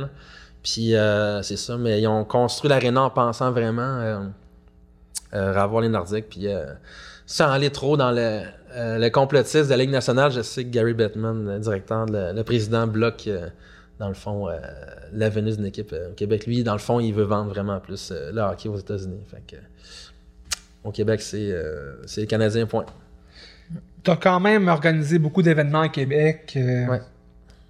Le maire de Québec, euh, qui a été maire pendant plusieurs années, Ouais. qui termine son mandat euh, Ouais. presque aujourd'hui, dans le fond, je pense. Ouais. Hier, ouais. Euh, Est-ce que tu l'appréciais? Est-ce que c'est juste la bombe, c'est ça? Ouais, on avait un lien, nous autres, avec le maire, dans le fond, mais je peux pas trop en, en parler, mais pas directement. Fait que je sais un peu ses, ses bons coups et ses mauvais coups, mais disons qu'il était très. euh, disons que c'était le boss, hein. Il décidait, il était moins joueur d'équipe, puis euh, il faisait pas mal à sa tête, mais il fait des bonnes choses pareil. Là. Bon, le, le centre Vidéotron, euh, c'est peut-être de trop, on, on paye des taxes à cause de ça. Mais il a fait quand même des bons coups. puis des fois, les maires par le passé étaient trop. À Québec, on n'a pas de, centre-ville, on n'a pas de building, tout ça. C'est tout. euh, c'est super gros et étendu comme ville, tout ça.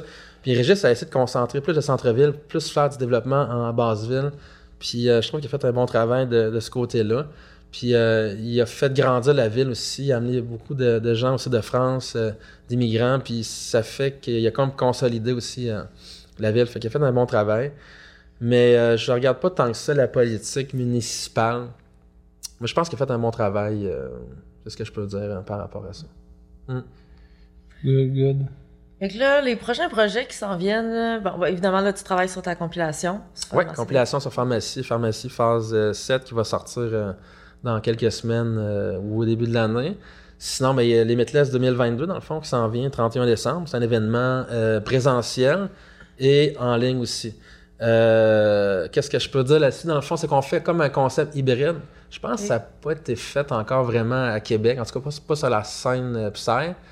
Euh, je peux pas dire le nombre de personnes qu'il va y avoir encore, Mhm. parce qu'on hésite avec deux endroits. Euh, il va y avoir plus de monde en ligne aussi que présentiel. Mais je pense que moi, je m'enlignais pour juste faire présent, en ligne.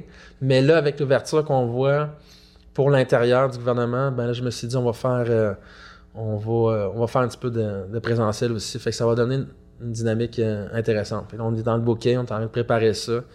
Euh, il va y avoir les artistes de Montréal, les artistes de, Québec. Le Psy va être très représenté comme d'habitude, du techno, du prog, un petit peu de house aussi. Puis il va y avoir deux salles aussi, ça les gens ne savent pas aussi. Fait qu'il y a une salle principalement plus, plus Psy, puis l'autre salle plus progressive house techno, puis ça va être trippant. Fait que ça, de- ça arrive dans, dans pas très long, c'est déjà dans un mois et demi environ. Ouais, ouais, ouais. c'est ça. Donc ça, Ça c'est, euh, on va pouvoir te suivre. euh, L'événement est lancé sur Facebook. Ouais, c'est ça, on a lancé l'événement aujourd'hui, dans le fond. J'ai lancé ça aujourd'hui. Puis, euh, dans le fond, j'ai fait un sondage, savoir si les gens seraient prêts, mettons. On a comme deux choix. Là. Si on fait ça à l'extérieur, s'ils seraient prêts à avoir un petit peu froid, dans le fond. Euh, euh, si, mettons, on fait ça dans un, dans un abri ou un chapiteau chauffé, parce qu'on a fait ça pour l'Halloween, je dis on, mais les promoteurs ont fait ça. C'était dans un chapiteau, puis on avait comme peur un peu de d'avoir froid. Finalement, il faisait euh, 20 degrés, 15-20 degrés dans le chapiteau. Il y avait quatre chauves terrasses. Ça a été vraiment génial. On était rendu au 31 octobre, on était à, à l'extérieur. Puis il y avait un feu aussi. Fait que t'avais comme le chapiteau, l'événement principal. Vous avez vu des, des vidéos, photos un peu. Puis à l'extérieur, t'avais le feu. Puis ça, on était comme, crème, on, on se rend. On n'est pas loin de faire du, euh, du 12 mois par année à l'extérieur. là. On Ah. commence à s'approcher de ça. Fait que euh, on va voir là. euh, mais ce qui est sûr, c'est que les gens vont être satisfaits, ceux qui vont venir. euh, euh, ils n'auront pas froid, puis euh, ça va être bien euh, préparé. Puis euh, ouais. Moi, j'ai une question. Yes! La question que qui tue. certaines personnes se sont posées dans la scène. Ouais, Es-tu conscient que Limitless, ouais. ça ressemble beaucoup à Timeless? Ouais, mais c'est ça, je m'en suis rendu compte par la suite, euh, honnêtement, mais c'est ça, faut pas oublier que Limitless, le nom, je l'avais sorti en deux, à ma soirée à la cuisine. Je me rappelle pas si c'est 2018 ou 2019. Je pense que c'est 2018. Septembre, de- euh, janvier 2018. Euh, fait que j'avais déjà sorti le, le nom, puis c'était une soirée dans la, cu- à la cuisine. C'était petit. J'avais jamais pensé à un festival, dans le fond. Puis, euh, Non, ça n'a aucun rapport. Euh, Comme j'avais dit euh, à Eric, puis Eric s'est fait poser la question aussi, euh, ça n'a aucunement rapport. Par la suite, j'ai vu que les gens se trompaient. Au début, j'étais comme un peu, pas choqué, mais un peu mal à l'aise par rapport à ça. Puis finalement, j'ai décidé de prendre ça du bon côté. Je dis, bon, mais c'est bon pour moi. Puis ça va être bon aussi pour Timeless, pour, pour le futur aussi. C'est sûr que Timeless, c'est un meilleur historique, mais non, j'avais pas. Je suis pas le genre de gars à prendre un nom, puis ah ben là, comment je pourrais tricker ça pour que ça soit avantageux pour moi, là, c'est. C'est c'est- pas mon genre en tout, là. Vraiment pas. Euh, à, à travers la pandémie, euh, ça a été comment l'impact de créer Limitless pour toi? Ça a été positif? euh, Ben, c'est ça, je disais qu'on avait fait deux événements à la cuisine, mais on a aussi fait des événements en ligne. Hein. Fait qu'on a fait Limitless 2021 en ligne, dans le fond. au jour de l'an? au jour de l'an, il y a un an. Puis ça a été. euh, là, je me mets le nombre de vues, le nombre de personnes. En tout cas, j'ai 2000 en tête. Je sais pas si c'est des vues, mais ça a été vraiment. Moi, je pensais avoir 700. Je pense qu'on a eu 2000 personnes, 1900 quelques. Ça a été vraiment malade. Du monde à Montréal aussi qui ont écouté euh, beaucoup. Puis il y a eu vraiment euh, bon impact. Mais c'est sûr, les gens ne peuvent pas sortir. hein. Fait que euh, ça a été beyond euh, ce que je pensais. Là, que... Fait que ça a comme remplacé un peu là, à, à la place de rien avoir. Euh, dans le chat euh, sur Twitch, tout le monde, euh, la, communauté électronique se parlait tout ça, puis ça a fait du bien. Fait qu'il y a eu cet événement-là qui a fait qui a fait du bien pour passer un peu au travers la pandémie. Puis on a refait un autre aussi à Pâques l'année passée. Les édition de Pâques, je savais pas comment l'appeler, mais on l'a appelé comme ça, avec le même diffuseur Lab Neo. Euh, à l'île d'Orléans. Fait qu'on a fait cet événement-là. Là, je sais pas comment on était, 700, 800 environ. Environ la moitié, un petit peu moins que le jour de l'an. Fait que ça a bien été aussi. Puis, euh, c'est pour ça, dans le fond, j'ai gardé le nom aussi. Je me suis dit, bon, mais Limitless, Limitless Production, ça va être euh, mon nom. Limitless Festival, le gros festival. Puis, euh, Limitless euh, 2020, tu sais, deux- l'année après ça, pour 31 décembre. Fait que tout va être construit autour de, de ce nom-là, dans le fond. Puis toi, Ouais. positif, toi, personnellement, ça a amené du positif à travers la pandémie? Le Limitless ou euh, la Ouais, pandémie? Limitless. Ça, Ah, à travers la pandémie, ça a été... euh, Ah oui, c'est sûr. euh, on dirait la vie une place nos éléments dans le fond au fur et à mesure. Puis il faut que t'en. J'aime pas le mot profiter, mais il faut que tu saisisses les, op- les opportunités, tu lises un peu, euh, tu décodes un peu les signes de la vie, puis tu y vas, euh, tu y vas avec, avec ça. Faut pas hésiter. Fait que c'est sûr que je reviens un peu à, avril-mai. euh, les gens étaient frileux de faire des, des festivals, tout ça. Moi, j'ai senti que c'était le moment. Puis c'était une bonne opportunité d'y aller. Les gens euh, euh, allaient, euh, l'apprécier. Puis euh, c'est ça. Faut pas juste écouter sa tête, faut écouter son instinct, son cœur aussi. Mhm. Puis euh, ça, ça l'a été. euh, c'est ça que j'ai fait, puis ça a bien été. Puis ça a fait une bonne équipe aussi. Puis euh, les gens sont super contents. Là. Euh, avant de terminer, j'aimerais ça savoir, euh, as-tu des croyances spirituelles particulières? Est-ce que vous posez ça à tous les gens euh, qui viennent de. Ben, on aime podcast? ça parler de, sp- de spiritualité, c'est quand même en lien avec le côté euh, psychédélique. Ben oui, c'est ça qui me euh, rejoint beaucoup. C'est tellement vague, euh, les, les croyances reliées à ça. Je pense que chaque personne euh, a ses, euh, ses croyances. Euh, faut pas juger comment que les, les gens sont. Il y en a qui sont très cartésiens euh, autour de moi, puis euh, ils croient pas en rien, euh, qu'il n'y a rien qui va se passer après, euh, après la mort. Moi, je sais, je le sens, pas je le sais. On peut pas dire je le sais. On n'est pas, on n'a pas de preuve à 100%. Moi, je pense qu'il y a d'autres choses euh, après, euh, après la mort. Je pense qu'on a une multitude de vies à vivre, puis euh, ça n'est ça n'est qu'une vie parmi tant d'autres. Puis euh, on prend un petit peu trop ça au sérieux la vie, puis il faut mettre un petit peu plus de d'eau dans notre vin, puis euh, faut voir ça comme un, un jeu. Je pense qu'on a tellement été déconnecté euh, par rapport à d'où on vient, puis le jeu est tellement bien fait qu'on est tellement pris dedans qu'on n'est pas capable de voir d'où on vient. C'est quand on s'en va de cette, de cette vie-là, de ce jeu-là, que là on se rappelle ah ok moi je me rappelle c'est bon. Mm. Tu C'est comme euh, c'est tellement bien fait que euh, on Mm. peut pas savoir comment ça se passe exactement à l'autre bord. C'est Ben, dur à résumer là, mais ouais. Ouais. Ben d'ailleurs, c'est ça, je me... tantôt je me suis senti mal qu'on parle de tes parents, parce que je sais que t'as perdu Ah, pas ton père il y a comme euh, un an. demi. Ouais, c'est au mois de juin euh, 2020. Fait que 2020, ça a été une année incroyable. Là, la, la pandémie qui arrive, euh, tout est arrêté. Mon père, que je le vois euh, euh, décembre, je sais qu'il va, euh, va décéder. Euh, il y avait la maladie de Creutzfeldt, de Jacob, maladie rare. C'est une personne sur un million qui a, qui a ça. Dégénérescence dans le fond du, euh, du, du cerveau. Un petit peu apparenté à l'Alzheimer. Fait que, euh, mais en ayant euh, ces croyances-là qu'il y a d'autres choses après, ça l'aide beaucoup à passer au travers. D'ailleurs, ma mère, elle a beaucoup de. Elle a plus de facilité à cause de ça, justement, elle a des croyances aussi. Puis euh, ça l'aide beaucoup à passer au travers. Puis euh, je suis vraiment content de tout le bagage euh, que mon père m'a donné, m'a transmis Ouais. par rapport à, à la musique. Puis ça va toujours rester. Là. C'est ça, ça reste toujours, puis tu- il va toujours être avec toi. Ouais. Ah ouais, ça c'est sûr. Ouais. Mais chaque expérience est bonne, même si il y a des expériences douloureuses euh, dans la vie, mais ça nous fait grandir. Mm. Puis je peux dire que j'ai grandi beaucoup depuis euh, l'année passée. ouais. Mais c'est un gros morceau, perdre un parent. Ah, c'est ça. euh, Toi aussi, je pense que c'est ça, t'as perdu ta mère. Hein? Ouais, c'est ça, il y Il y a, deux ans. bien, ouais, il y a deux ans. Fait que c'est quoi de passer par, euh, par là, mais euh, écoute, on va tout, on va tout y passer pareil. hein, c'est, Mm. Ça fait partie d'eux, puis encore là, on prend trop ça au sérieux. hein. Mhm. Ils ont accédé à d'autres choses. On sait pas comment ça fonctionne, mais ils ont accédé à un autre plan. Puis euh, Mm. je pense que ça finit vraiment pas euh, après cette vie-là. Ouais. Mm. Mais j'aime vraiment ta façon de voir les choses, que c'est. euh, on prend ça trop au sérieux, là. Mettre un petit Ah, peu oui. plus de légèreté dans tout ça. Puis oui, la vie, des fois, c'est rempli d'épreuves. Puis oui, il y, a- il y a de la souffrance, mais il y a aussi, c'est ça. Ah, faut, euh, ouais. ça peut être très ludique aussi. Puis, Il faut arrêter d'être victime. Puis Ouais. Tout le monde vit environ les mêmes problèmes. là. Je veux dire, il y a personne ouais. qui a des problèmes tant particuliers que ça. On vit tous environ les mêmes problèmes. Puis il faut passer au travers. OK, tu as quelque chose de difficile à vivre, vis l'émotion, reste pas là-dedans. Après ça, let's go, move forward. Puis euh, Mm. continue tes, euh, tes goals, tes, tes buts. Puis euh, let's go, go for it. Là. Faut Mm. pas euh, baisser les bras. euh, no matter what happens. Ça, c'est super important. là. Ouais. Puis ton plus grand rêve. Ah, tu sais, quand t'es jeune, tu veux. Je voulais être DJ international. Mais là, euh, là je m'en fous complètement. euh, plus grand rêve. Je dirais. euh, si je peux rester. euh,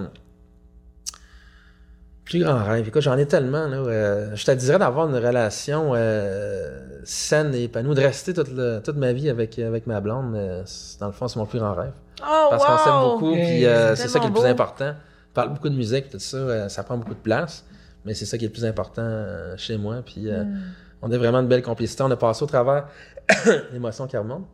Euh, des épreuves, on s'est séparés trois ou quatre fois en 13 ans. Mais euh, ça nous a fait grandir encore. Là, on parlait des épreuves, puis euh, Mm. c'est ça qui est le plus euh, important. Puis là, on est bien. C'est super le Mm. fun. Je te dirais, c'est mon plus grand rêve. Puis le reste, je trouve qu'il y a beaucoup de rêves chez les gens que c'est c'est un peu trop égo. Puis euh, faut arrêter d'être dans l'ego puis plus penser aux autres. Fait que euh, je pourrais bien dire euh, la paix dans le monde, mais non, dans le monde, dans le fond, c'est la planète, c'est- c'est c'est- c'est- c'est bien comme ça. là. C'est c'est bien équilibré. T'as le bien, t'as le mal, tout ça. Puis va- ça a toujours été. là. Cette période-là est pas pire qu'une autre période aussi dans le passé. Ça, c'est dans la tête des gens.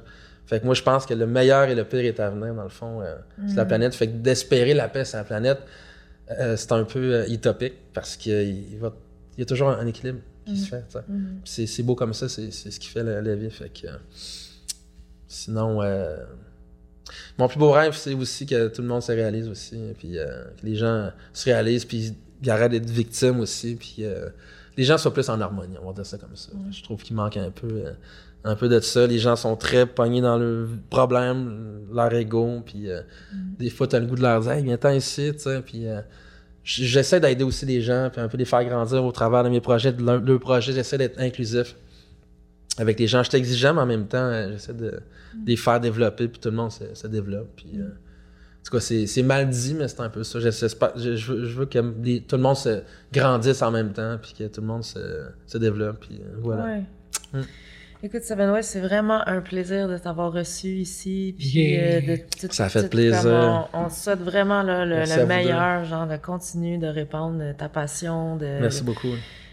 de cultiver l'amour en toi, d'aider Yes. ton prochain. C'est- magnifique. Puis euh, pour des gens qui veulent te suivre, les meilleures euh, plateformes pour pouvoir euh, avoir accès à toi? J'ai hâte d'avoir des plateformes plus indépendantes, là, mais euh, facebook.com slash Mhm. DJ7ways, sur euh, Instagram, SoundCloud. Euh, J'ai beaucoup de mix là-dessus, des compositions, sur euh, Beatport aussi, sur Spotify, euh, ma musique est là, ça Apple Music, puis euh, voilà.